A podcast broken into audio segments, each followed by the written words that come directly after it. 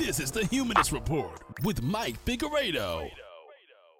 This podcast is sponsored by viewers like you on Patreon, through PayPal donations, with YouTube memberships, and Twitch subscriptions. To support the show, go to patreon.com forward slash humanist report or become a member by clicking the join button underneath any one of our videos on YouTube. Members get early access to most videos and get to participate in monthly Zoom hangouts with Mike. Here's the biggest stories we talked about this week on The Humanist Report. Enjoy the show. So I'm sure that not many of you have heard about this, but apparently yesterday the Super Bowl was taking place. I mean, didn't even didn't even know about this, so I'm sure it's the same for you.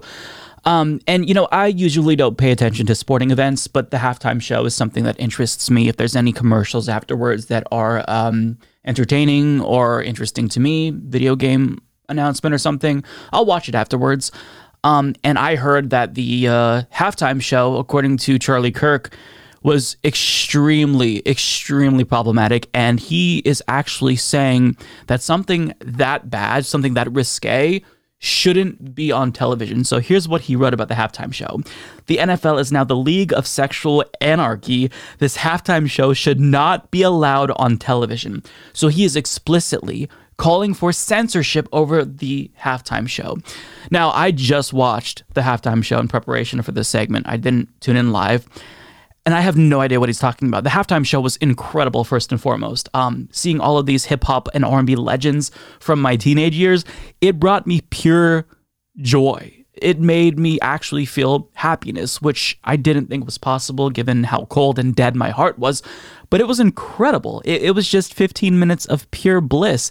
And I don't understand what in particular he finds so offensive. The sexual anarchy comment makes no sense because at most we see legs but it wasn't risque even in the slightest bit. I mean, compared to other halftime shows, I'd argue that those were probably more sexual, but I mean, this is on television, so you just you know that there's not going to be anything too overly sexual. Sure, though, you know, sex sells, so they'll put it in there to an extent. But this halftime show was was not like that. But yet he says that this is essentially sexual anarchy, and it's so bad it shouldn't be allowed on television. What halftime show did you watch, Charlie Kirk? Did we watch the same one? Were you tuning into something different? Because this was not bad at all. In fact, it was incredible. This was an enjoyable experience, but because you are, you know, a, a pearl clutching Puritan, you just you can't enjoy it. You know, you freak out. Oh my god, a leg. We have to ban it. I mean, what a f- what a fucking dork. Now, you know, you know that he's out of line because even other conservatives chimed in and were shitting on him. And, before we get to the responses, which were hilarious, the internet just shredded him for this, rightfully so. Even Candace Owens had the same opinion that I had on this. She writes, "This is an excellent Super Bowl halftime performance, undeniable hip hop and R&B excellence." And I never thought that I'd say this, but I agree unequivocally with Candace Owens. We're basically the same age, so we probably grew up on the same music. Um, and yeah, I agree. It just love it. Hip hop um, was what I grew up on. I saw Snoop Dogg in concert when I was a teenager. I love this music. Every song that they played, it gave me like chills down the back of my neck. I fucking loved it so much. So for him to just not sit back and enjoy it and be the one person, perhaps out of everyone watching it, who's just sitting there seething and so angry because he spotted a leg. Shut the fuck up, Charlie Kirk, you goddamn insufferable prick. Um, now, these moments are really important. Uh, I think that, you know, you might see this story and think that it's not necessarily very substantive, and you'd be correct. But these moments are so important because for years now, conservatives have tried to rebrand themselves as the ones who are, you know, they're the more uh, subculture, they're counterculture. They don't like that the left gets too triggered by everything, but here they are clutching their pearls because there were some legs displayed on television. It's just, it's truly, you have to take these moments and you have to throw it in their face But let's see what the internet said because their response was great. So Anthony Fantano responded saying, Sexual anarchy sounds good to me. Totally agree. Brian Tyler Cohen Googled how old he is. And I didn't even uh, realize this, but he's only 28 years old. Yet he has the mindset of a 94 year old conservative. I, I mean, David Pakman chimes in saying, Are you six years old? HD Retrovision uh, shared one of his own pictures. And I don't even know if this is real because so many of these have been memed, but it says, Just because you are offended doesn't mean you're right. But, you know, apparently when it comes to Charlie Kirk, if he's offended, then, you know, ban it. I don't like it, ban it. I'm offended. I saw a leg. Uh, don't like that. Gravel Institute chimed in saying, Conservatives seem to get offended by everything these days. Exactly. Farron Cousins says, Charlie and his wife will not be pushing their beds together for Valentine's Day. Even a fellow conservative Frank Luntz dogged on him, saying, Did someone change the channel on Charlie's TV during the halftime show? Yeah, even conservatives think that Charlie Kirk is being a little bit too ridiculous here. And this is supposedly a thought leader for conservatives. This is supposed to be the core representative of conservative young people. But yet he's clutching his pearls because he saw a little bit uh, too much uh, skin. I, I mean, again, I don't know what the fuck he's talking about. It wasn't bad at all. It, it was a great performance. And so Charlie, just shut the fuck up. Let us have this. Let us enjoy this. If a moment on television is so special that both myself and Candace Owens are in agreement that it was excellent, shut the fuck up. Stop being a little pearl clutching Puritan. Nobody cares about your opinion. Just keep it to yourself, okay? We're not going to censor this from television because you find it offensive. If you don't like it, change the channel, you goddamn snowflake. So easily triggered. And again, like the thing that's really perplexing to me is that I don't know what triggered him specifically. I, just, I don't know. Uh, maybe he was just a little bit offended that there were too many black people on the screen. I, I mean, that's obviously speculative. It's a bit of a straw man, of course. He specifically, you know, pointed out the sexual anarchy, but that wasn't there. It, it was not a very sexual thing. So I, I just, I don't know. But for him to get offended at this, I love it. I love this. Save this tweet if you if you've seen this screenshot it on your phone and whenever conservatives talk about the left being a little bit too easily offended too triggered by things you know they're, they're too censorious throw this tweet in their faces. Throw this in their faces. Because this is not anything new right? They're just trying to rebrand themselves but uh, substantively, conservatives haven't changed over the years. They've always been the Puritans. They've always been the authoritarian little pricks who call for censorship. And because they have that reputation, well, they're trying to rebrand the left, you know, students on college campuses as the ones who are too censorious. And sure, it's not like they're perfect as well. The left sometimes does, I think, go a little bit too extreme with regard to their responses to things that they find offensive. We're all human beings, right? Nobody's perfect. But for, you know, this side who has spent lots of money trying to rebrand on marketing, uh, trying to be the new edgy counterculture. And, you know, they don't care about your feelings. Fuck your feelings. For him to freak out over the Super Bowl halftime show, which was pretty wholesome, it's just you, you love it. You you love to see it. You know, it's it's a cell phone essentially at this point. So Charlie Kirk, shut the fuck up, you absolute dweeb. Just enjoy it. Okay, try to enjoy something. Try to extract some sort of enjoyment out of something in life, and maybe you won't be such a miserable bastard. I don't know. So, we've talked about this on the program before, but Donald Trump is trying to further remake the Republican Party in his own image, and now he is going after Republican incumbents specifically who don't explicitly endorse his 2020 big lie. Um, and so the goal here is to further help him steal the 20, 2024 election in the event he chooses to run, which it seems pretty clear that that is indeed his intent. But by weeding out all of the Republicans who are still being honest about the election, that's unacceptable. He wants them to be unquestionably loyal to him, no conditions whatsoever. And so he's trying to basically drive out anyone who won't feed into his lies. Now, Mitch McConnell is trying to very stealthily thwart this effort from Donald Trump. In fact, he's formed an alliance of sorts with uh, other Republicans, such as war criminal George W. Bush. And what Trump is trying to do, Mitch McConnell is trying to counter. So if Donald Trump endorses uh, a primary challenger to some Republican incumbent, then McConnell is trying to protect said Republican incumbent. So this is really interesting because this is really becoming a real civil war here, which you love to see because so long as the Republicans are fighting themselves, perhaps they won't be doing as much damage to the country. I mean, either way, this is interesting to watch. So, this is from Jonathan Martin of the New York Times, who explains As Mr. Trump works to retain his hold on the Republican Party, elevating a slate of friendly candidates in midterm elections, Mr. McConnell and his allies are quietly, desperately maneuvering to try to thwart him. The loose alliance, which was once thought of as the GOP establishment for months, has been engaged in a high stakes candidate recruitment campaign full of phone calls, meetings, polling memos, and promises of millions of dollars. It's all aimed at recapturing the Senate majority. But the election also represents what could be Republicans' last chance to reverse the spread of Trumpism before it fully consumes their party. Too late. Mr. McConnell, for years, pushed Mr. Trump's agenda and only rarely opposed him in public, but the message that he delivers privately now is unsparing if debatable. Mr. Trump is losing political altitude and need not be feared in a primary. He has told Mr. Ducey in repeated phone calls, as the Senate leaders' lieutenants share polling data they argue proves it. In conversations with senators and would be senators, Mr. McConnell is blunt about the damage he believes Mr. Trump has done to the GOP, according to those who have spoken to him. Privately, he has declared he won't let unelectable goofballs win Republican primaries.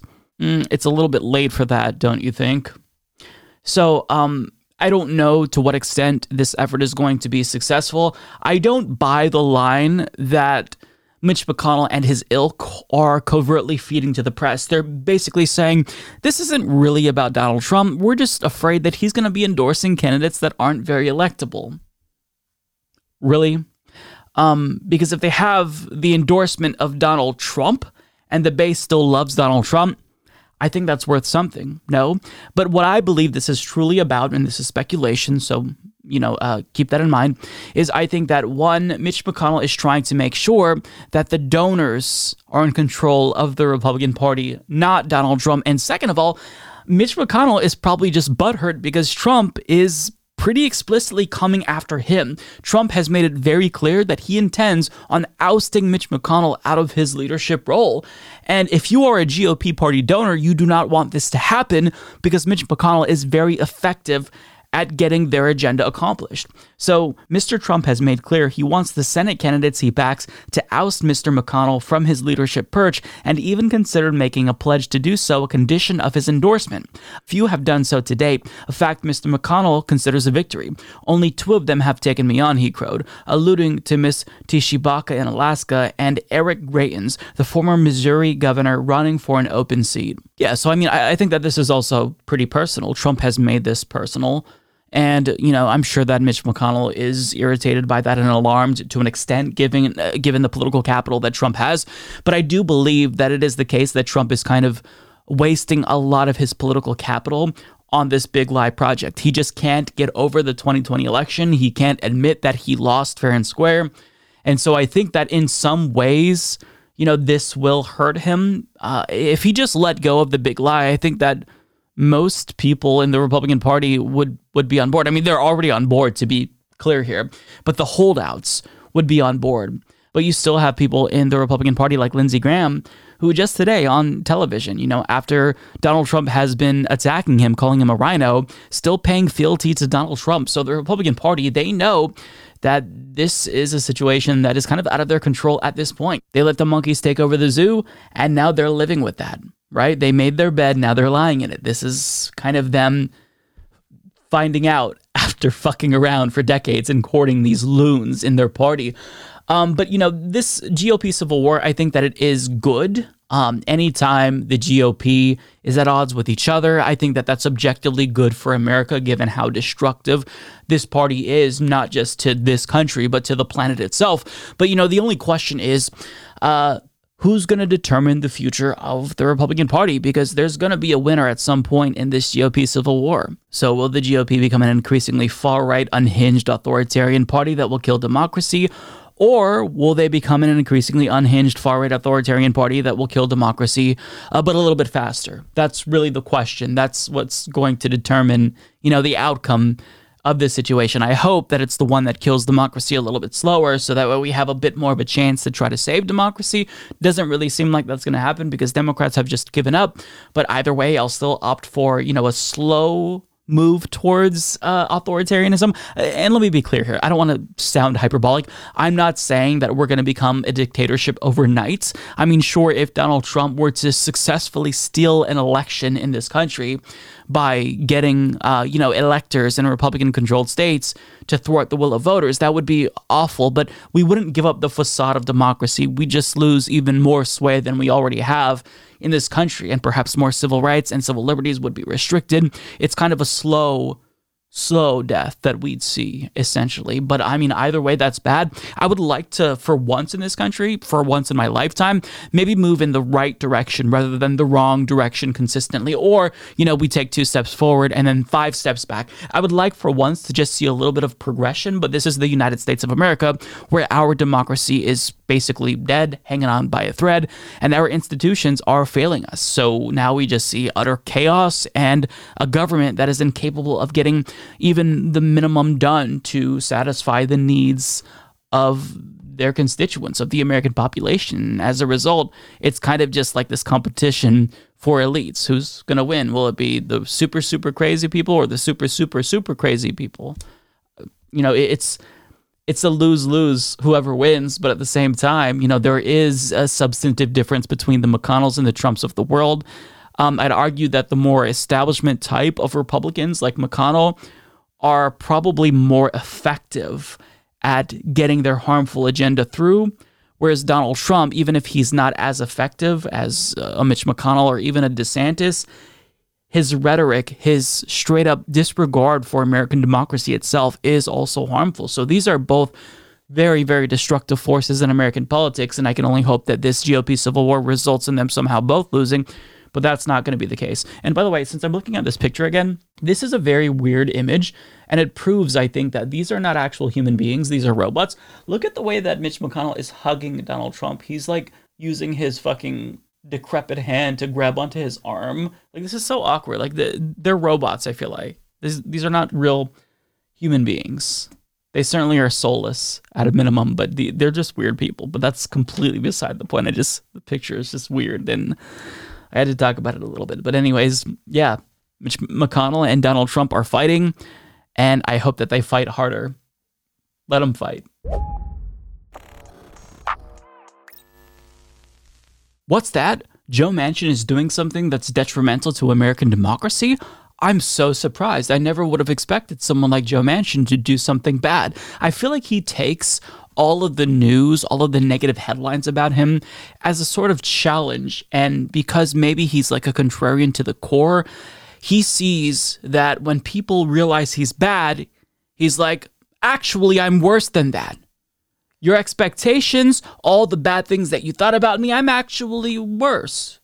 I mean, I don't know how else to explain it. So his latest shenanigans uh, revolves around the Supreme Court drama that could possibly unfold in the event another Supreme Court vacancy opens up before the midterm elections this year, because he would reportedly not be on board with that, maybe kind of, if the Democratic Party had a chance to take back the Supreme Court. So, as Alexander Bolton of The Hill writes, Joe Manchin tells Manu Raju of CNN and other reporters that if there's another SCOTUS vacancy right before the midterm election, the Senate shouldn't vote on Biden's nominee before the 2023 majority is known. I'm not going to be hypocritical on that, he says. So let me just put that into perspective for you.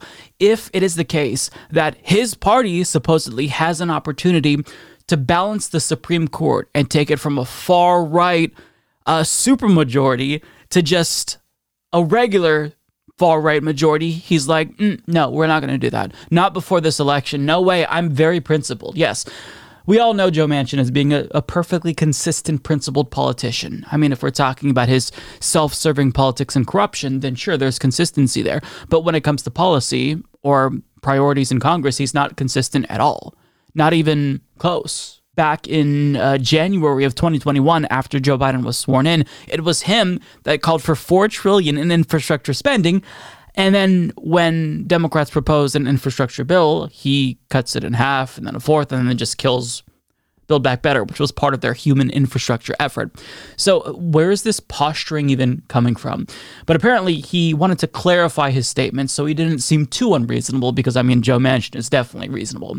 So, Manu Raju tweets Manchin later says he, quote, misspoke and was referring to a confirmation vote right before a week or two a presidential election. Oh, okay. Not midterm election. Initial question was about midterm election.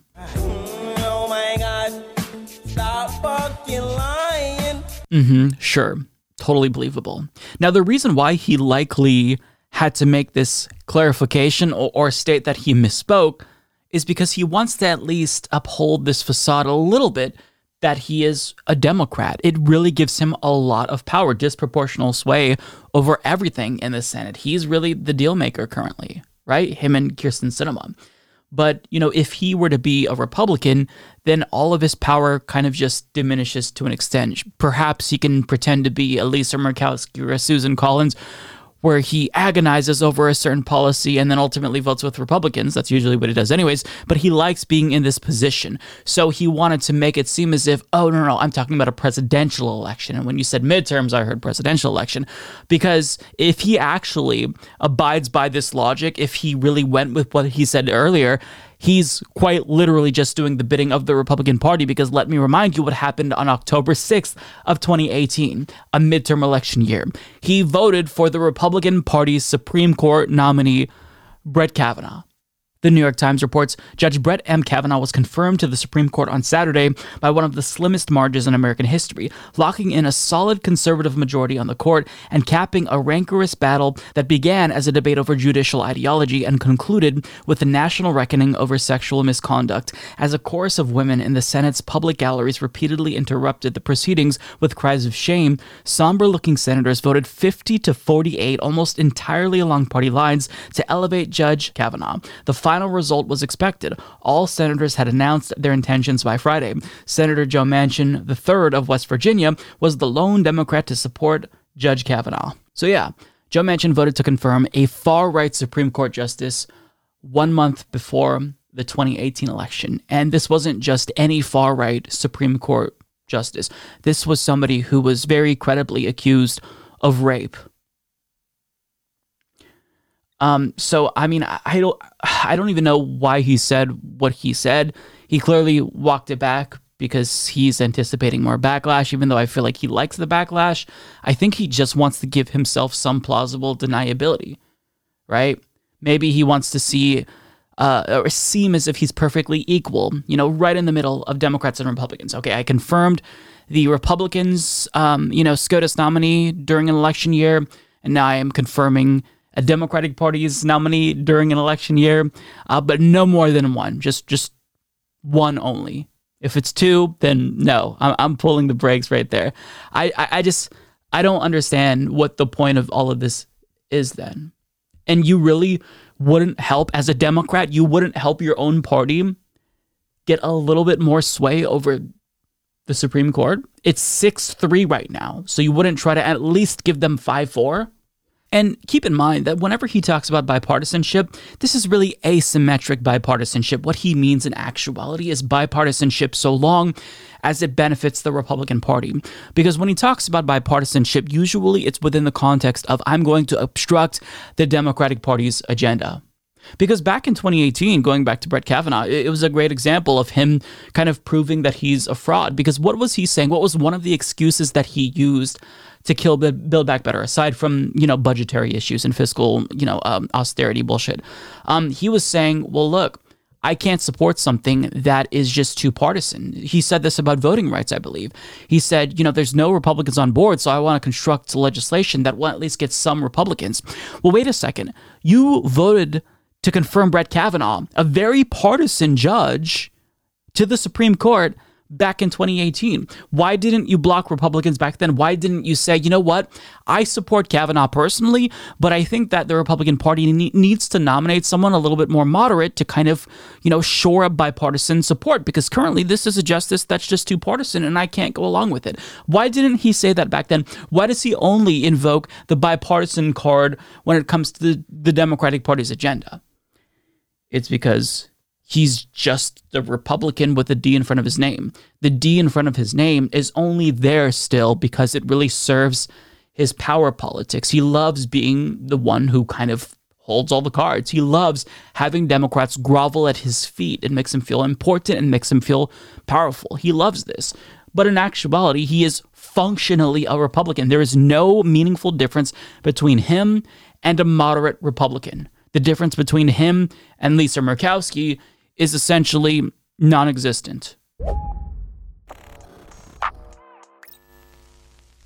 So, David Remnick of The New Yorker sat down for a relatively lengthy interview with Representative Alexandria Ocasio Cortez and this was really fascinating. There were a lot of moments in this interview that I found uh, very, very interesting. And we're going to primarily be focusing on what she said with respect to American democracy and how it's in danger because she is characterizing this in a way that I've seen few lawmakers characterize it in. Like, she actually outlines how dire the situation is currently when it comes to American democracy and how it's hanging on by a thread and it might not be here much longer. Like we're talking in our lifetimes, in the near future, we might see the total collapse of democracy. And I think that, you know, we have to phrase it like that in no uncertain terms. We have to make it very clear to people wake up, democracy is dying. I don't even think that most liberals and leftists even have come to terms with the reality of democracy in the United States being completely eradicated in this country. I mean, it's going to be a slower burn, right? It's not just going to collapse all at once,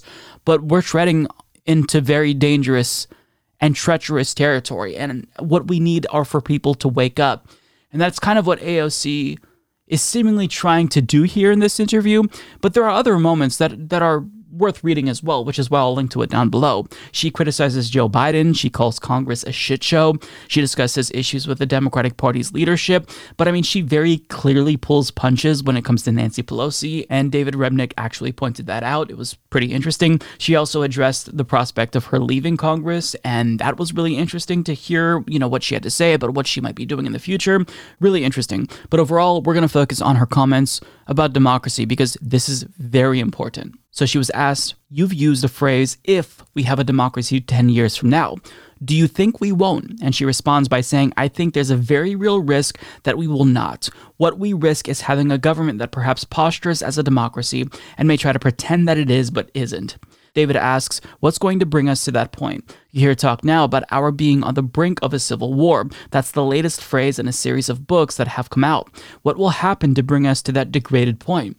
She responds saying, Well, I think it has started, but it's not beyond hope. We're never beyond hope. But we've already seen the opening salvos of this, where you have a very targeted specific attack on the right to vote across the United States, particularly in areas where Republican power is threatened by changing electorates and demographics. You have white nationalist, reactionary politics starting to grow into a critical mass.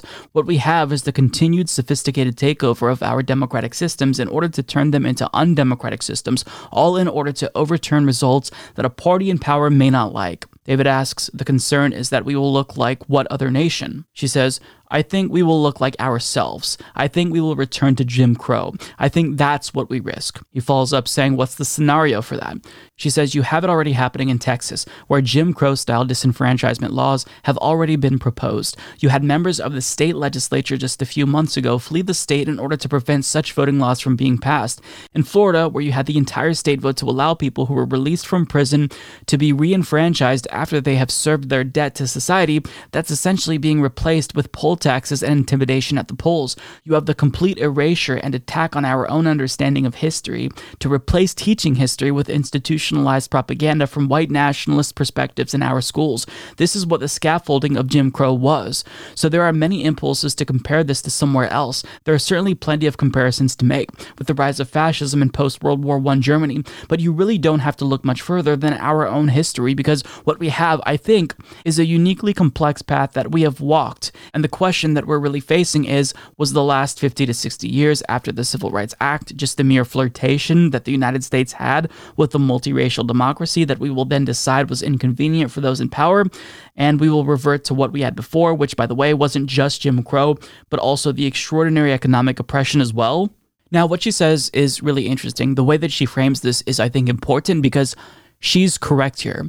I think that people kind of chalk up concerns over democracy to hyperbole because they visualize these authoritarian regi- regimes like North Korea, you know, or even China, perhaps to a lesser extent, where you see censorship with respect to pop culture and criticisms of the government.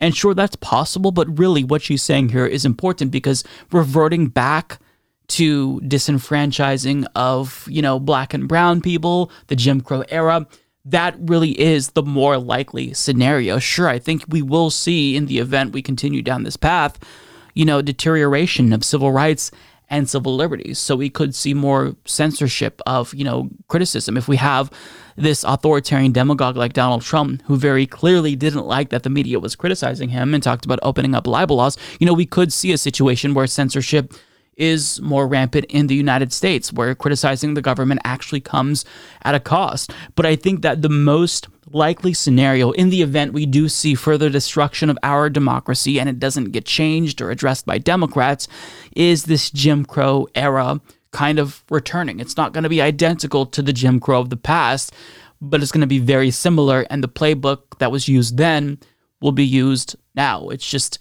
a modern version of Jim Crow, which is horrifying to think about. But again, let me link you to an article down below about what's happening in Texas after they passed their Jim Crow 2.0 law, where voters are already being disenfranchised and voting is becoming increasingly difficult in these GOP controlled states. So it's really important. Now, she addresses Republicans and whether or not they share the same concern for democracy. And I think that to a large extent, they do, but their concern for democracy is a little bit different. But let me tell you what she says first. She was asked, Do you think many Republicans share your concern about the fate of democracy? Do you have those kinds of conversations? She says, It's a complex question because there's so many different kinds of Republicans, but I'm reluctant to get into the navel gazing of it because at the end of the day, they all make the same decisions. You might be able to appeal to the good natures or even a sense of charity of a handful, but ultimately, we have what we have. At the end of the day, you know, who cares if they're true believers or if they're just complicit? They're still voting to overturn the results of our election. Remnick asks, We're constantly told if you could only hear what's being said in the cloakrooms, a lot of Republicans find Donald Trump repulsive, but know that they're going to lose their seats if they say so. Is being in Congress such a great job that you will trade your principles and soul for that job? AOC responds by saying, What I think some Republicans struggle with, the very few that are in that position, is a concern that they will be replaced by someone even worse. You know, okay, externally, I might look like a good soldier, I might look like I'm falling in line, but if I lose my primary and I get replaced with 10 more Marjorie Taylor Greenes, we'll be in an even worse situation. That's perhaps where they may be coming from. And to a certain extent, you do have these critical moments. You have January 6th, and if Mike Pence had made a different split second decision that day and done what President Trump was asking him, we would be in a very different place right now. So I actually disagree with what she's saying here. I, I, think that she's giving Republicans too much credit. She's referring specifically to these Republicans who will publicly pay fealty to Trump, but privately try to combat his influence within the party. I mean, she points out that that is indeed a, a distinction without a difference, but I don't think that they care. I don't think that what's keeping them there is this idea that they'll be replaced by more Marjorie Greenes. I don't think that they give a shit. So I think that they like being in this advantageous position to where they get insider insight into what's going to be happening, which helps them with regard to, you know, trading stocks and what have you. On top of that, you know, they like the influence that they have being in power, setting themselves up for a future career as a lobbyist or a leader of an industry that they're regulating currently. I mean, they don't care. They don't care about anything, right? They know that climate change is real, but yet they watch as we destroy our planet entirely and they let the fossil fuel contributions roll in. They know that vaccines are safe and effective, but yet they pretend as if vaccines are bad because that's what the base wants. So there's no limits. There's nothing, you know, that is going to make them wake up and say, okay, enough is enough. Because if that were the case, they would have already done it. So I think she's way too kind to them. You know, sure, there's a difference between the Marjorie Greenes of the world and the Adam Kinzingers of the world, but I mean, it's two different butt cheeks on the same ass. It's it's the same it's the same thing. It doesn't matter at the end of the day. They're both against democracy. They both, you know, uh, govern in a way, and I use the word govern charitably, that is detrimental to the health and long term survival of our democracy. It's just that one is accelerating the decline of democracy, whereas the others are, are aren't doing it as fast, but still doing it. And when it comes to the GOP overall, like with respect to their base and whether or not they're concerned with democracy, um, I, I think that there's this contradiction that they're currently fighting because on one hand, you have GOP voters who are concerned with democracy because they were told that the 2020 election has been stolen. So, in their heart of hearts, because they're deluded, they think that, oh, democracy was subverted. So I care about democracy. That's why I'm siding with Donald Trump. That's why I'm fighting Democrats. But on the other hand, they support Trump so deeply and believe communism or socialism is such a huge threat that an authoritarian dictator like Donald Trump maybe, you know, if he's perpetually in power with unlimited legal authority, perhaps that's the only way to stop this communist threat. I mean, there are people with this mentality and they vocalize this at rallies when interviewers, you know, talk to them. So perhaps they view extra democratic methods as a way of ultimately saving democracy long term. I'm not sure either way. GOP and their base is absolutely one of the main drivers of democratic decline in the United States. Now, to be clear, um, uh, that's one thing that I wish that AOC would have been more explicit about saying, but still, what she's saying here and laying this out is important. Uh, but, you know, another thing that's important to note is that Democrats, yes, they are also culpable here. They are indirectly responsible for the decline of democracy because they're not fighting them uh, Republicans enough, rather. And on top of that, you know, they're not doing things to address what makes people so desperate. You know, uh, that desperation makes them more susceptible to radicalization, makes them more likely to fall for a demagogue like Donald Trump. So, yes, Democrats are complicit. But what somebody in DC needs to say is that the Republican Party is a threat to democracy, full stop. And they're not just a threat to American democracy, they're a threat to the planet. Because as complicit as Democrats may be, as little as Democratic Party officials care about climate change and democracy, it's still Republicans who are demonstrably acceler- accelerating the demise of democracy and life on earth, period. So, you know, it needs to be laid out like that in no uncertain terms. And people need to understand what we could be facing in the next five to 10 years a full decline of democracy. It's not like it's impossible. I think that people, by and large, still trust American institutions enough and believe that they'll protect us from an authoritarian strongman like Donald Trump or Ron DeSantis. But it's time to wake up. I had that belief too. But the institutions are failing. And when institutions that protect democracy fail, democracy fails. They're kind of, you know, the stopgap between democracy and authoritarianism. So I'm glad that she's laying it out you know, in this way because I don't think people really understand how dire the situation is. So to have more lawmakers put it pretty bluntly that yeah, democracy could be gone in like 10 years, I think that's important. And the way that she explained it is really really necessary because I think that people just think what you think you're going to we're going to be like North Korea when no, nobody's positing that we're going to turn into an, uh, you know, a totalitarian regime. What we're likely witnessing is the prospect of illiberal democracy, where we're a fake democracy, essentially, where we have, you know, the, the facade of democracy and we have some civil liberties and some civil rights, but by and large, we don't really have much sway over our government. And we don't already, but like much worse than than currently. So yeah, really bleak shit, but it needs to be said. People need to be given this hard truth. So, corrupt conservative Democrat Henry Cuellar is facing a tough primary challenge against progressive Jessica Cisneros. Now, if you live in Texas, early voting just kicked off on Monday, so make sure that you support her. She came this close to beating Henry Cuellar back in 2020, but this time, with him being raided by the FBI and with her seeing a surge of momentum and support, odds are she can actually pull this off. And she's someone who actually cares about policies, whereas Henry Cuellar is a conservative Democrat who voted with Trump most of the time, and he also doesn't even support abortion rights. So I don't even know why he is in the Democratic Party. Nonetheless, this is really the opportunity to oust him from power. But what's interesting is that um, all of a sudden, as of February, there's been a suspicious amount of new supporters who are very enthusiastic about this member of Congress who's been there since 2005. And what Ryan Grim and Sarah Sirota of The Intercept found out is that it looks like he has deployed an army of bots. So they explain just this month, for instance, a young woman named Elia Isabella opened a Twitter account and began sharing her appreciation for Cuellar. A pride, all my support, and I hope he stays in the Congress, she said Monday, apparently so eager to post that she didn't have time to consider her unusual grammar.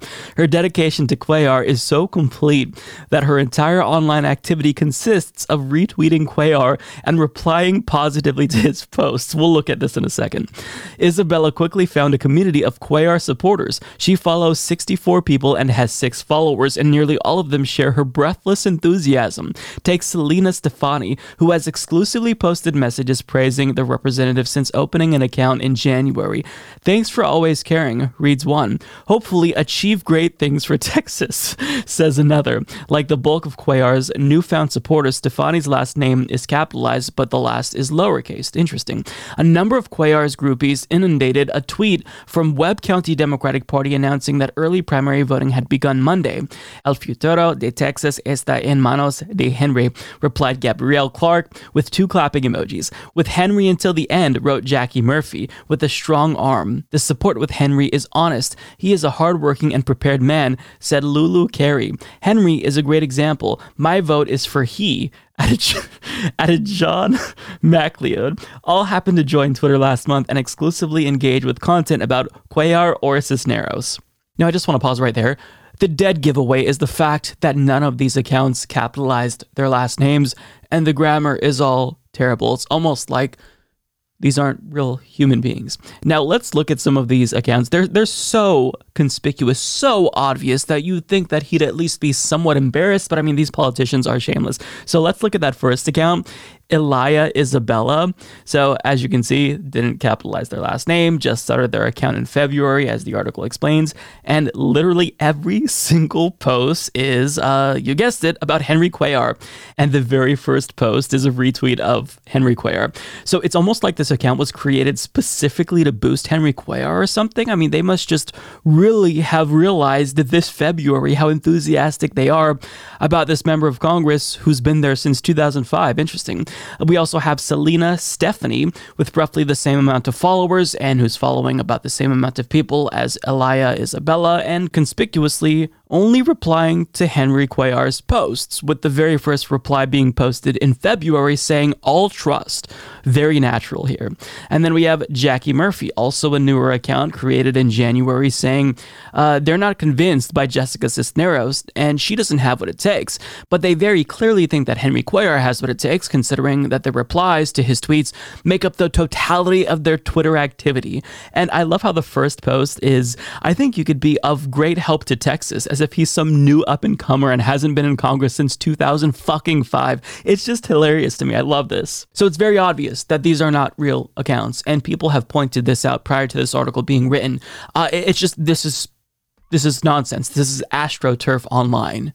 Um, now, there's one more account that I want to show you. You're going to want to stick around for this one because this one is certainly a little out there, and I have no idea where this account came from. Uh, but I just want to kind of go back to what his account was like prior to all of these bots increasing his engagement on Twitter. So Cuellar hasn't always been such a phenom on Twitter. Take his November 5th tweet announcing passage of the bipartisan infrastructure bill, which he had worked to break away from the larger Build Back Better Act. Absent was his swarm of supporters. Instead, his followers took the opportunity to lambast him for undermining the broader package, to call him a sellout, or otherwise denigrate his legislative activity.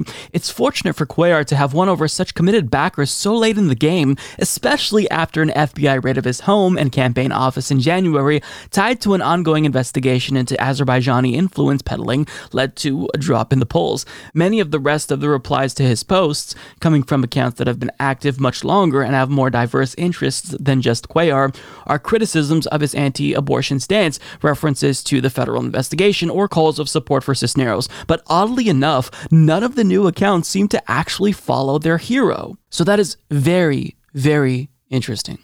Very interesting. Now, there's one more account that I want to uh, kind of highlight here. This wasn't addressed in the article, but this was an account that I happened to stumble across as I was doing research for this video. Um, so this account here, uh, the user Futbucker69 has a Henry Cuellar avatar with heart emojis, and their bio reads, "I happen to be a newly enthusiastic fan of Representative Henry Cuellar as of February." Now, as you can see, like the other posts, all of their activity are replies to uh, Henry Cuellar.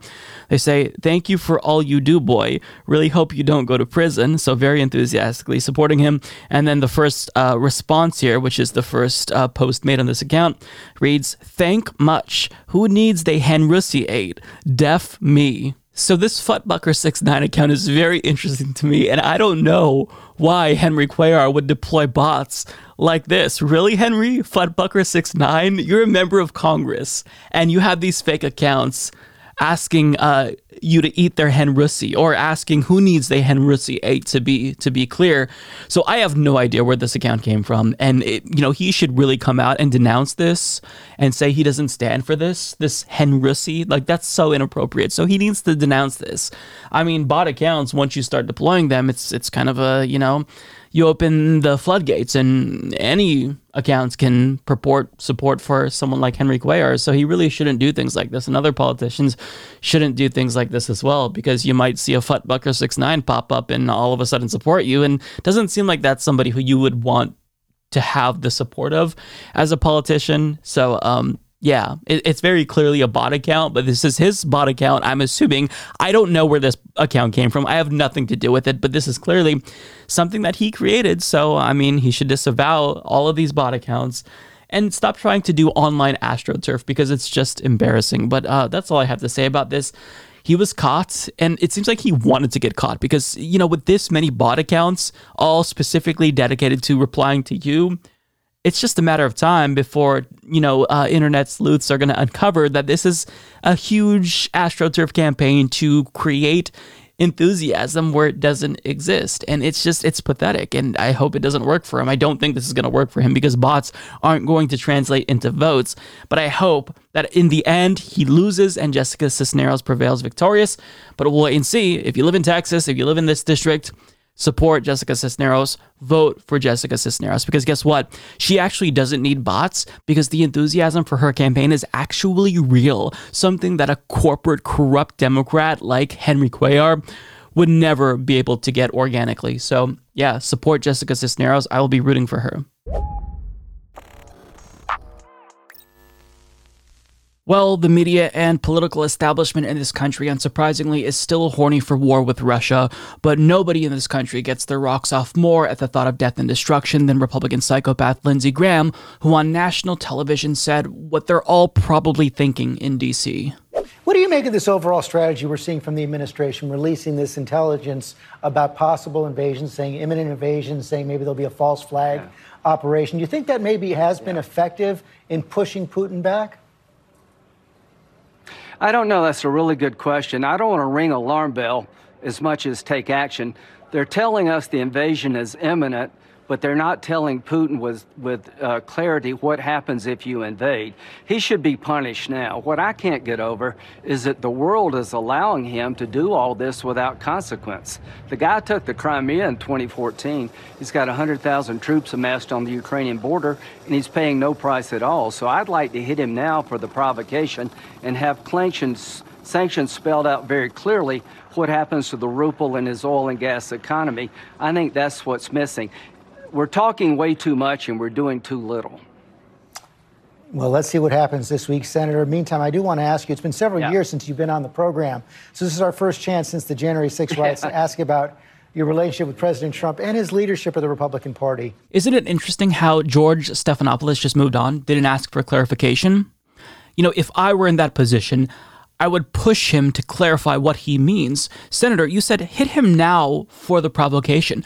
What do you mean by that specifically? You cited sanctions, so are you saying that we do sanctions now before he invades Ukraine and then we make it very clear that we'll go to war with him if he does indeed invade? What are you saying? Because you're talking about this very flippantly when this is a serious issue and you are in a position of power. So what you say currently, it makes a difference, and yet you're just casually talking about us needing to do less talk and more action.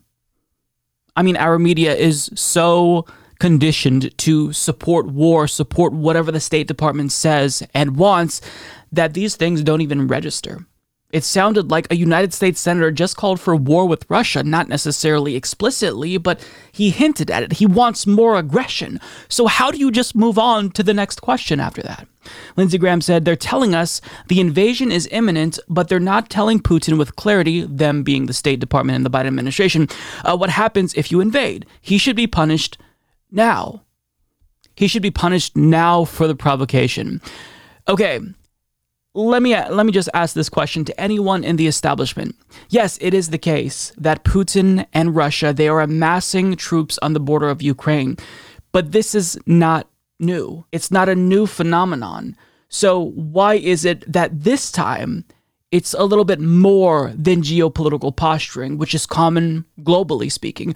I mean, when it comes to the United States and South Korea, whenever North Korea does regular nuclear weapons tests, we respond by doing war games near their border. We casually fly into Iranian airspace, allegedly, but then when Iran shoots down our drone because they likely see that as an act of aggression, well, we denied that we invaded their airspace in the first place, and then we subsequently accuse them of increasing aggression. So, I mean, a huge portion of international politics is theatric, and when Ukraine tells us that they're not fearing an imminent invasion from Russia, forgive me for being a little bit skeptical considering our government has lied to us before with respect to the question as to whether or not another country poses a threat. By the way, we never found those WMDs in Iraq, and yet we're still in Iraq till this day. So I'm sorry, I'm going to need more than the State Department's word that another country is planning to do something because that hasn't gone very well for us in the past when we just took the US government at their word.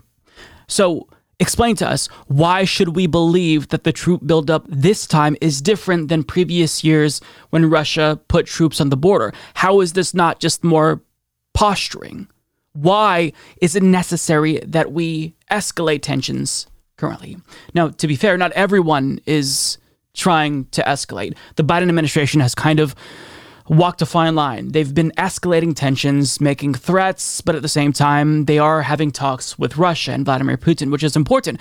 But the problem that I have with the mainstream media and our political establishment is that whenever we see this posturing from other countries, whenever they puff up their chests and they are aggressive, which is bad, by the way, to be clear, Russia doing that is bad.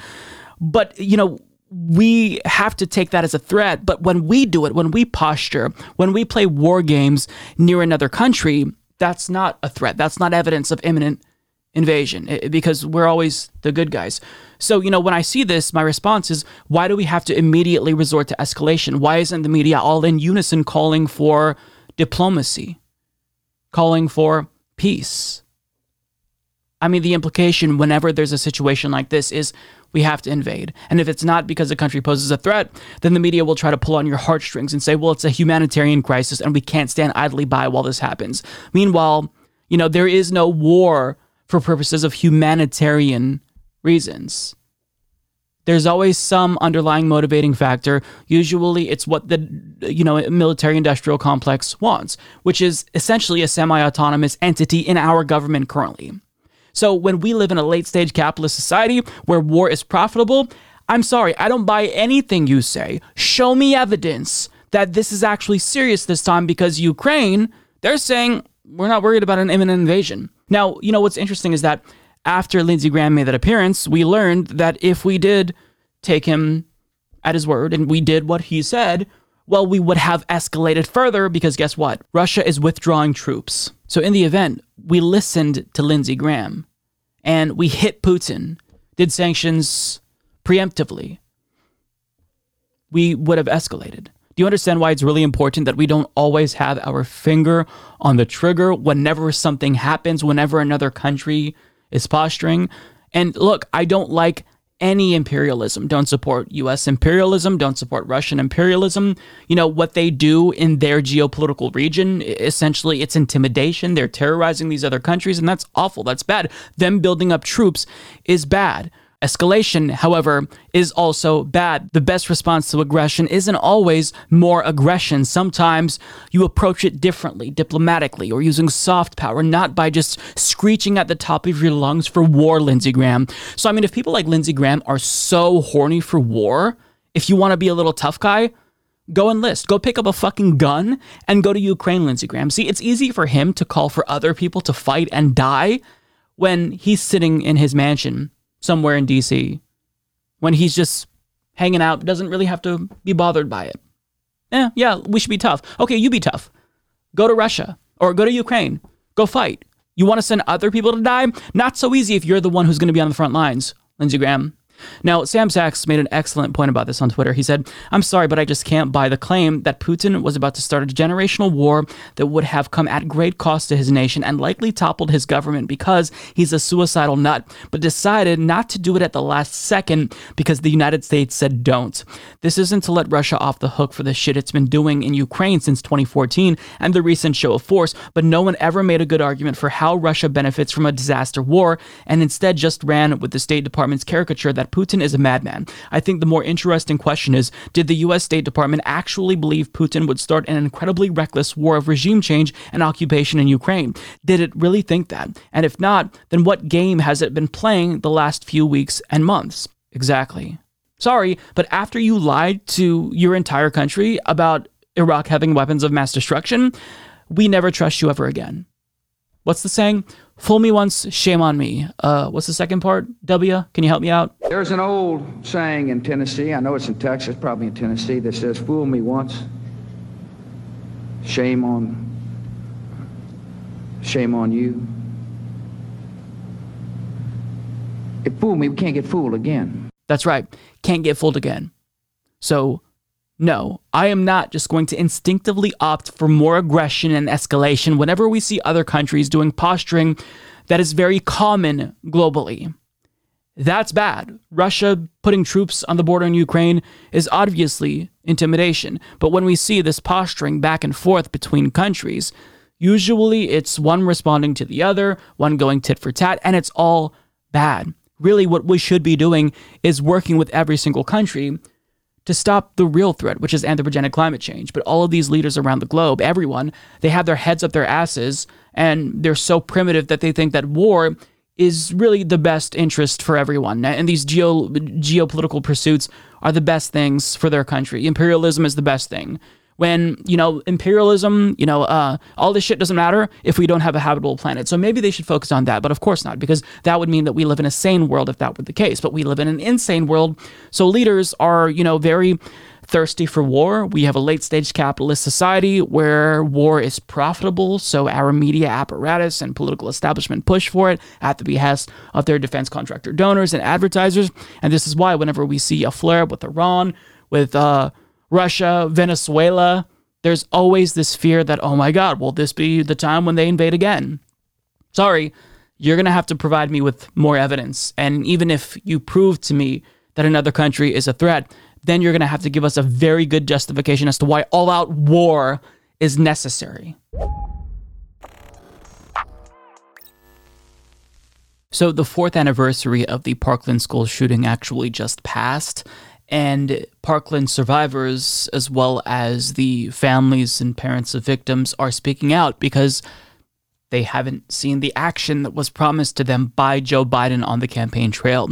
Now, in an interview with CNN, David Hogg, among others, were talking about the specific things that Biden can do by himself without abolishing the filibuster that he has yet to do.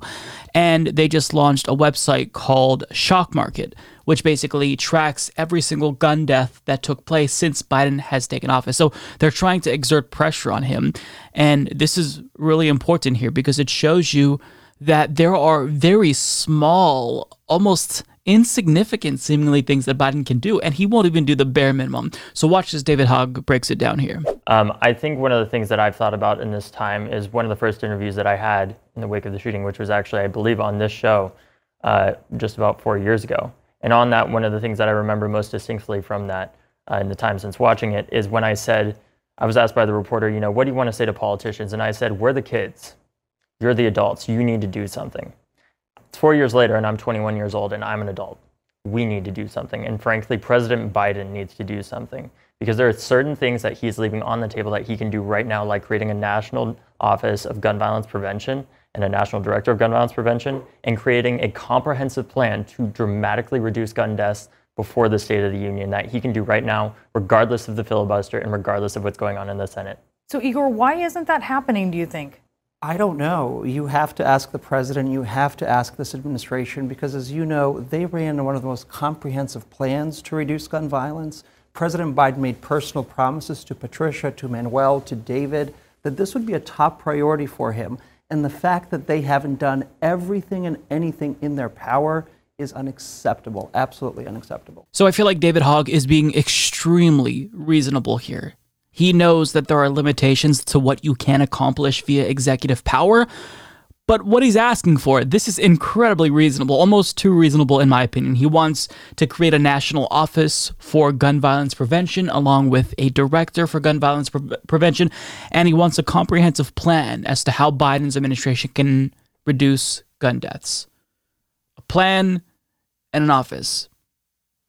That's it. I'd argue that those asks are essentially lip service. But what's crazy is Biden won't even do that. He won't even do the bare minimum. Of course, he hasn't been pushing for legislation because, you know, he's not strong enough to stand up to people in his own party who refuse to abolish the filibuster.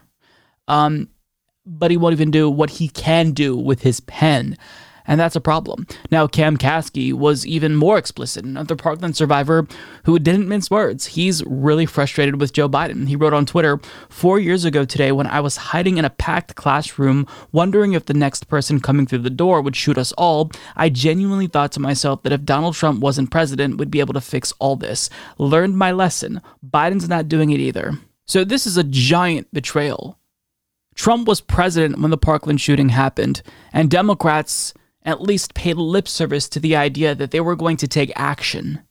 And now, when they have power, I mean, they're not even doing the bare minimum. All that they're asking for is an office of gun prevention and a director for that position. That's nothing. And a plan. And they're not even getting that. I mean, how could you not see why they're frustrated? But of course, liberals actually attacked Cam Kasky because he dared to criticize the Democratic Party. And the implication is that if you criticize Joe Biden, then by default, you're essentially tacitly endorsing the Republican Party.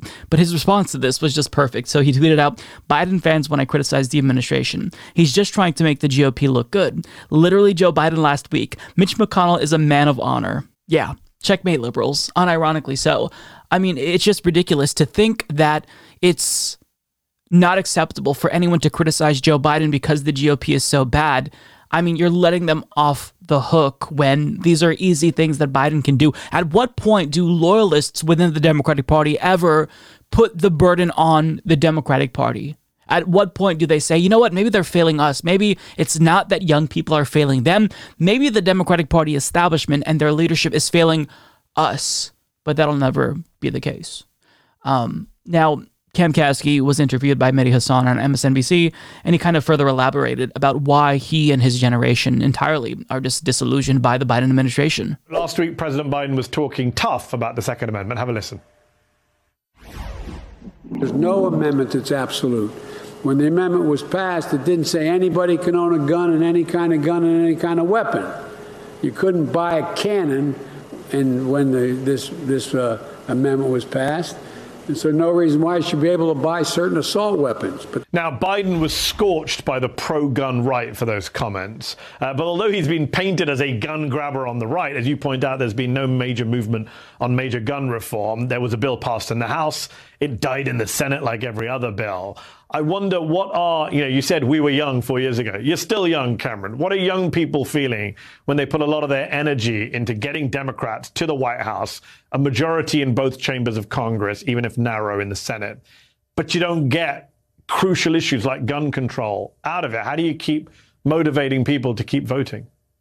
Well, it's crazy because it's not only uh, us not getting the major sweeping reform that not only young people but people across the board want.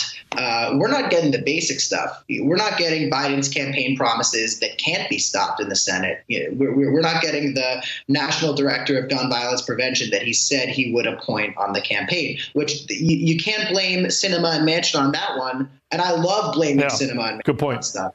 They are the I, I love talking about how they how they ruin everything.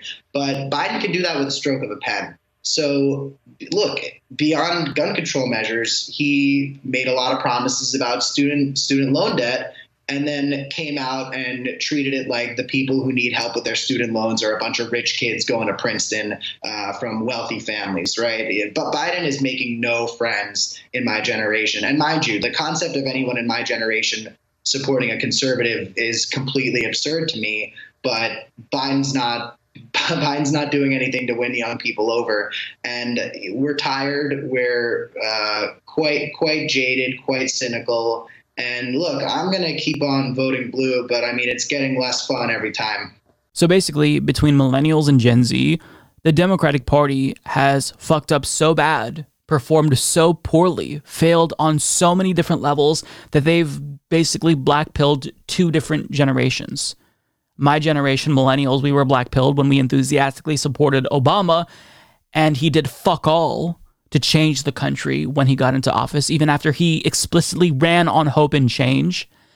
And then we have Biden and the current iteration of the Democratic Party just basically giving Gen Z the middle finger, not even doing the bare minimum. It's truly just, it's so predictable. It's so predictable.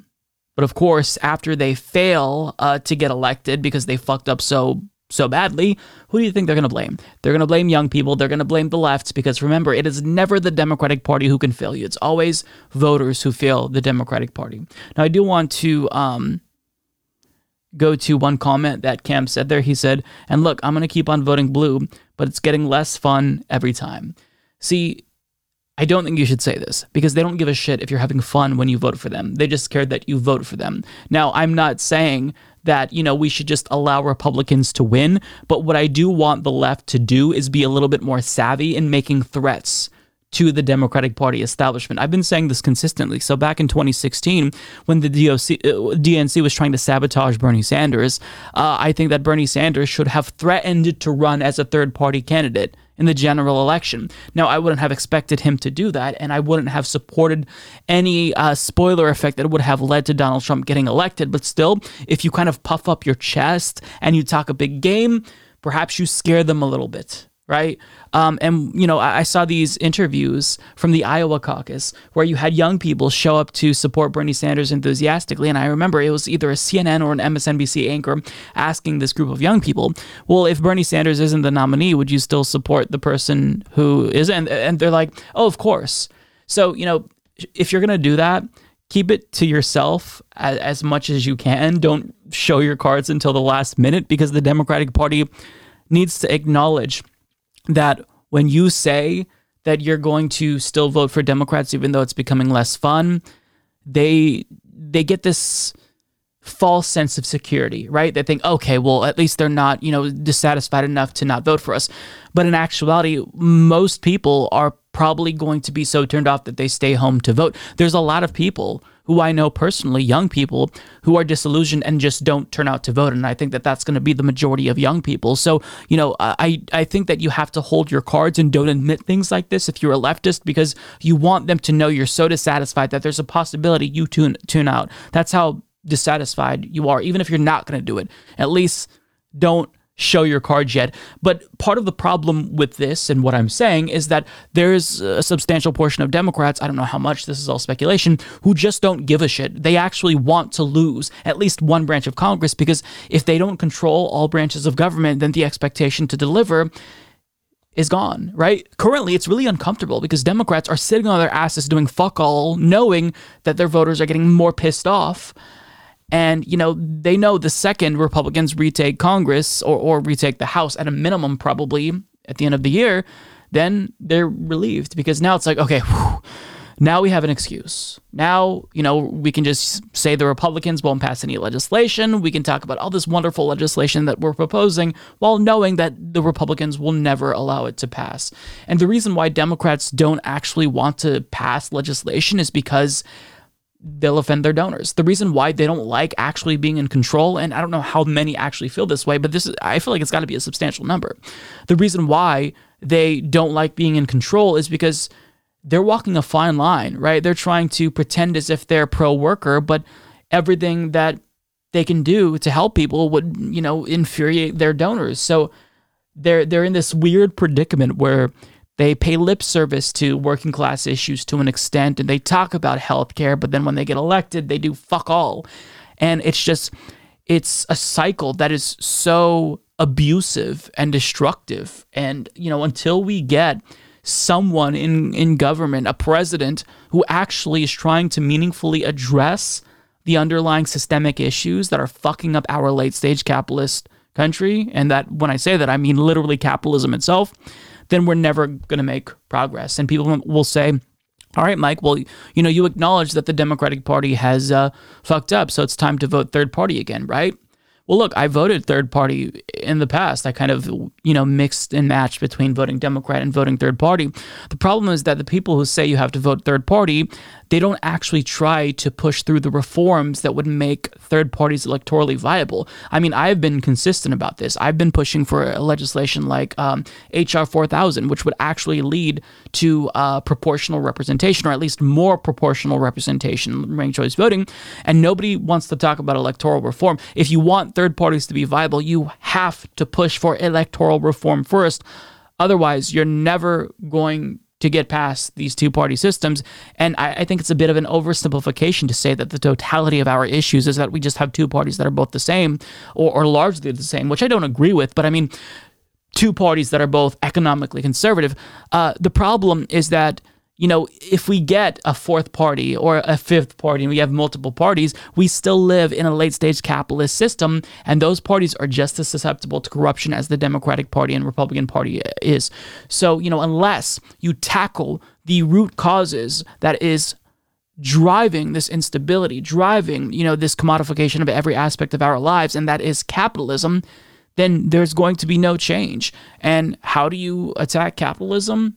How do you try to um, how do you break capitalism? Who the fuck knows? I, I, mean, I'm not saying that I have, you know, a crystal or not a crystal ball, a magic wand, and, and, you could just fix it like that by snapping your fingers. But unless you have someone who's willing to fight, to just try to deliver for the working class, you're you're gonna be stuck in this situation. So the Democratic Party will continue to fail people, fail working class voters, uh, people of color marginalized communities.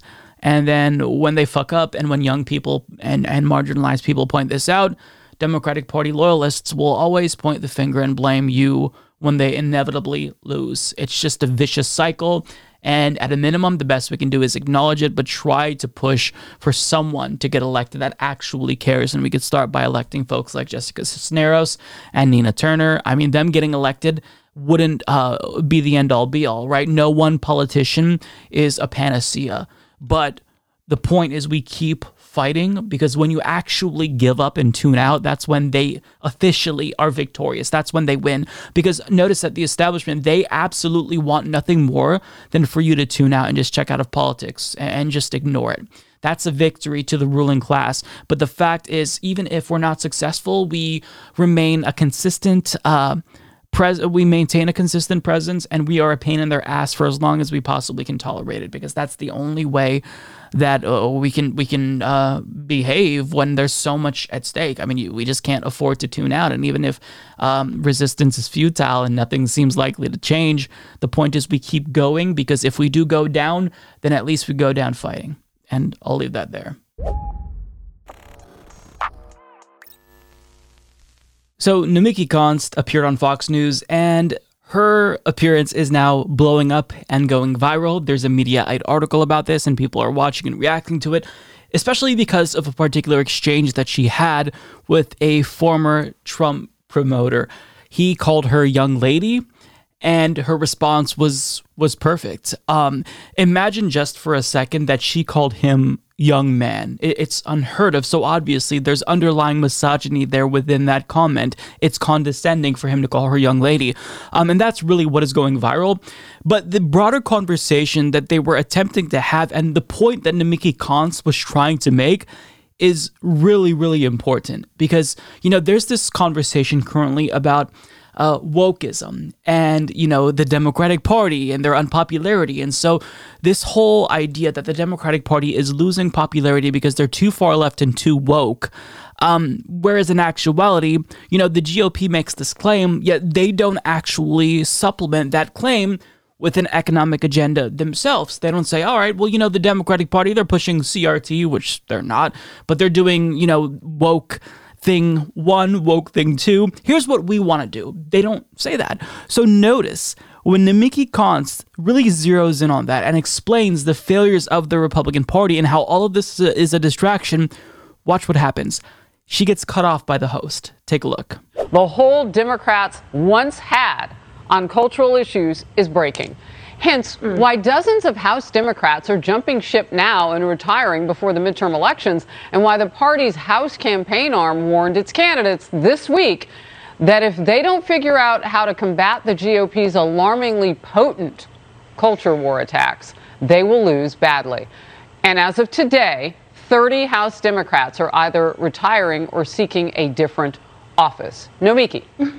Well, it's a redistricting year, and so the same thing's happening on the Republican side. That's what happens every redistricting year. But, you know, there was one line there that was very powerful combating the Republicans' rhetoric, right? Their attacks. This never let a good crisis go to waste. When Donald Trump was handed the responsibility of of really making America the leader in combating COVID, what did he do? He was rallying against the American government and inspiring terrorist attacks on the Capitol. That's not true. So you want to talk That's about absolutely an not true. Oh, goodness Uh, gracious. all right, I'm going to step in there because you are putting things, incendiary things, into the conversation.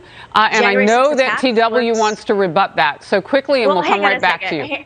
Hey- Hold on, TW. Yeah, yeah. There's there's no way we're going to sit here and pretend like J- Donald Trump was promoting terrorism. That you should He apologize to American outside of- people for saying that. That's just not true. I don't the reality is the reason Sure, there were Democrats are losing is because Joe Biden has told us over and over that the number one problem in America is white supremacy, and it's not. That's not what's facing Americans. The people that are losing their jobs is TW, not I'm going to go back to supremacy. Nomiki now. I just wanted you to, to respond on that one point. Y- young lady, I uh, live it. I don't have to get paid for Oh, it. don't call me young lady, sir. Uh, I'm a Bless your heart, ma'am. woman.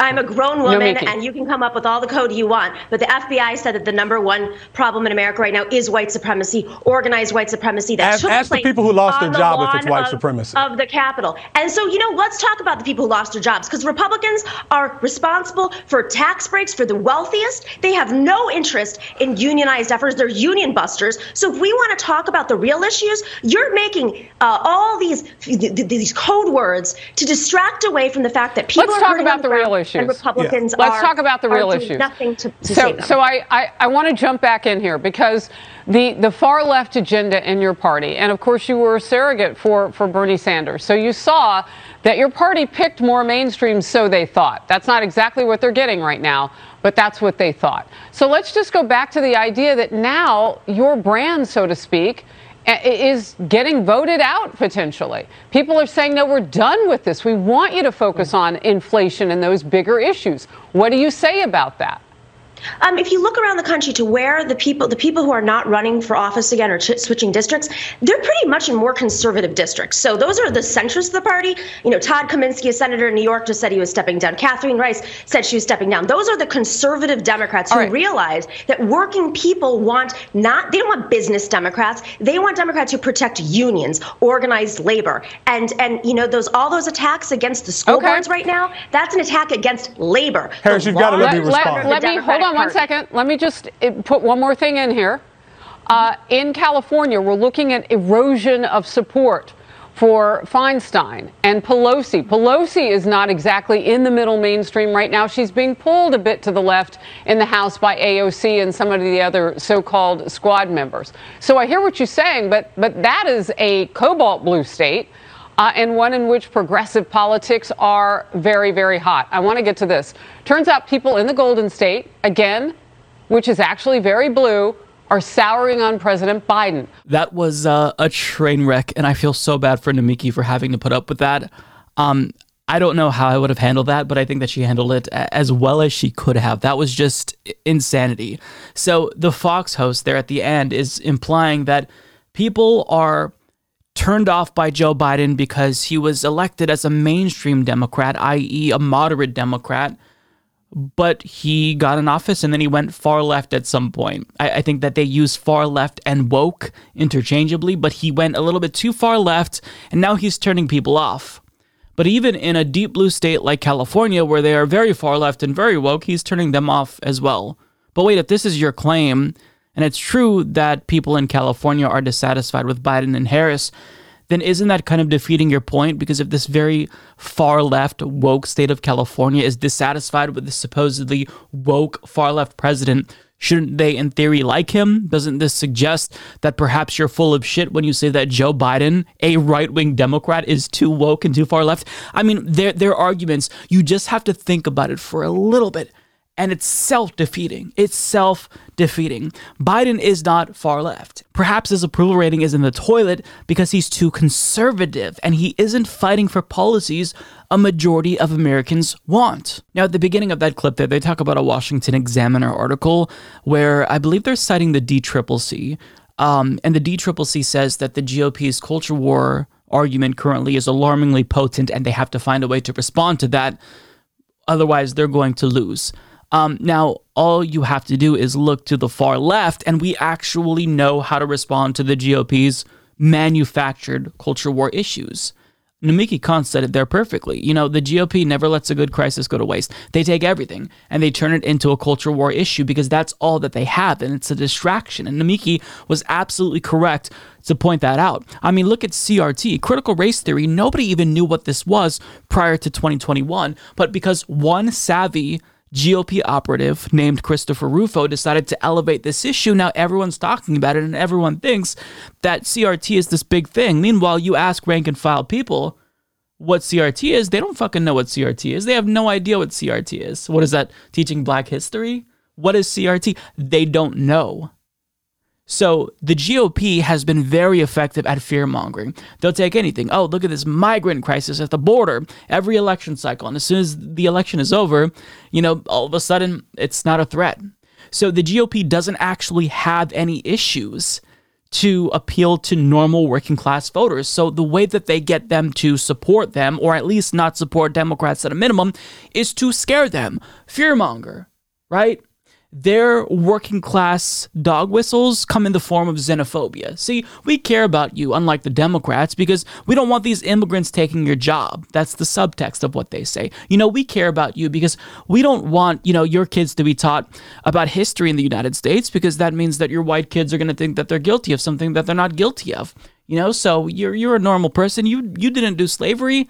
But all of this is, is a distraction. None of it is actually going to meaningfully improve the lives of the American people. If the GOP got everything that they want with respect to the culture war, and we banned CRT in every single school across the country, we close the borders indefinitely, the problems that plague our society will still exist. So this is nothing more than a ploy. And Nomiki Konst pointed that out. But when she pointed that out, well, that's when the Fox News host cut her out. Now, before we talk about what Nomiki Konst said, that guy said, uh, Joe Biden has told us over and over that the number one problem in America is white supremacy. He then says that people are losing their job. Uh, it's not because of white supremacy. So, him right there, he's sig- signaling to working class people hey, the Democratic Party isn't serious. The Republican Party acknowledges you.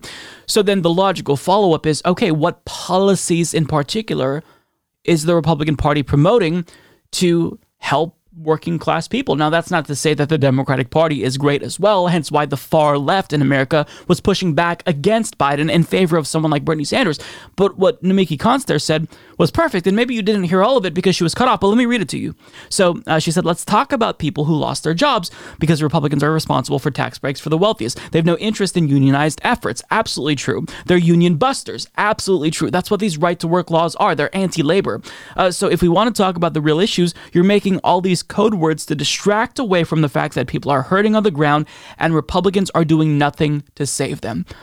Bingo. That right there is why Nomiki Konst was cut off because she just exposed the entire agenda of Fox News and the Republican Party currently. Fox News doesn't give a flying fuck about working class people. They're not going to propose greater unionization. They're not going to support their own version of the PRO Act. So all that they do is distract you. What's that? The minimum wage hasn't increased in over a decade and we don't support that? Look at CRT. Look at they're canceling Cat in the Hat now. Mr. Potato Head is gender neutral. Oh my god, the M&Ms aren't sexy anymore. Oh my god, the Super Bowl's too sexy. I mean, it's all bullshit. It's all a distraction. It's all a ruse. And the Mickey Cons just exposed that. Flawlessly, effortlessly so. She did fantastic here, given how hostile that territory was. She walked into the lines then, and still, she got them to essentially uh, tacitly admit that she's correct because they wouldn't have cut her off if she wasn't making such a good point. But that is the GOP's project currently distract, distract, distract. Republicans don't care about working class people, they care about delivering for their donors. As corporatist as the Democratic Party is, as corrupt as they are, Republicans are exponentially more corporatist and corrupt. What underlying issues that plague our system are Republicans proposing that we address? Jack fucking shit. So going back to the uh, DCCC's comment about the GOP, you know, and their culture war being alarmingly potent, how would you respond to that? That's the overall uh, attempt to, or question that they're attempting to answer in this particular segment. And it's pretty simple. You deliver for people. You deliver for people. Let me let me tell you this. I, I think that the GOP culture war would not be as potent as it is currently. And it is potent, but it wouldn't be as persuasive to normal Americans if Democrats actually delivered. There's a poll that was released that 83% of Democrats, and I believe a majority of voters overall, support student debt cancellation. Can you imagine if Biden he took, you know, a cannabis off schedule 1. He canceled student debt. He did everything in his power to fight and push through a populist agenda if he actually got Build Back Better passed. The things that Fox News said, the culture war issues, the CRT issues, wouldn't matter because when people feel as if you're making a concrete difference in their lives with your policies, they don't care about these other things. They're less persuaded by bullshit like Cat in the Hat and Mr. Potato Head and cancel culture. So when they look at corporate Democrats like Joe Biden and Nancy Pelosi, they can't say that Americans are dissatisfied with them because they're out of touch elites and they're too corporate, because the same can be said for Republicans, albeit probably to a worse extent. Republicans are more out of touch and more elite. So what do they say instead of just telling the truth? Oh, well, Nancy Pelosi is being pulled to the left by people like AOC. Really? How so? Because AOC is trying to force her hand on a stock ban for members of Congress, that's pulling her to the left. Is that not just a bipartisan issue? I mean, there are Republicans who support it. There's a surprising number of bipartisan people. So, on the one issue where AOC is actually persuasive and forcing Nancy Pelosi's hand, there's a lot of GOP support. So, are they getting pulled to the left as well? See, they use Democrats being too far left in lieu of their corporatism. They don't say this about Republicans. They can't say, oh, well, these Republicans like Mitch McConnell, he is disliked by the American people because he's too far left, because that's preposterous. But they say it for Democrats because they know that their audience will believe it. But if Democrats actually got their heads out of their asses, and I'm talking about the far left Democrats they're referring to, the mainstream Democrats like Joe Biden and Nancy Pelosi, and they actually delivered, if people felt the changes that they instituted via policy, if they actually felt as if things were getting better in this country and not worse, all of these arguments wouldn't be persuasive. Want more? Visit humanistreport.com for links to our full catalog of videos on YouTube, Means TV, and Facebook. You can also find audio versions of the show on Spotify, Apple Podcasts, SoundCloud, iHeartRadio, and other major podcast platforms. And before you go, consider supporting the show on Patreon or through YouTube memberships. You get early access to most videos, invites to monthly live chats with Mike, and you'll be thanked by name at the start of the next episode. There are other ways to support the show. You can like, subscribe, turn on notifications, and share our content on social media. Thank you for watching.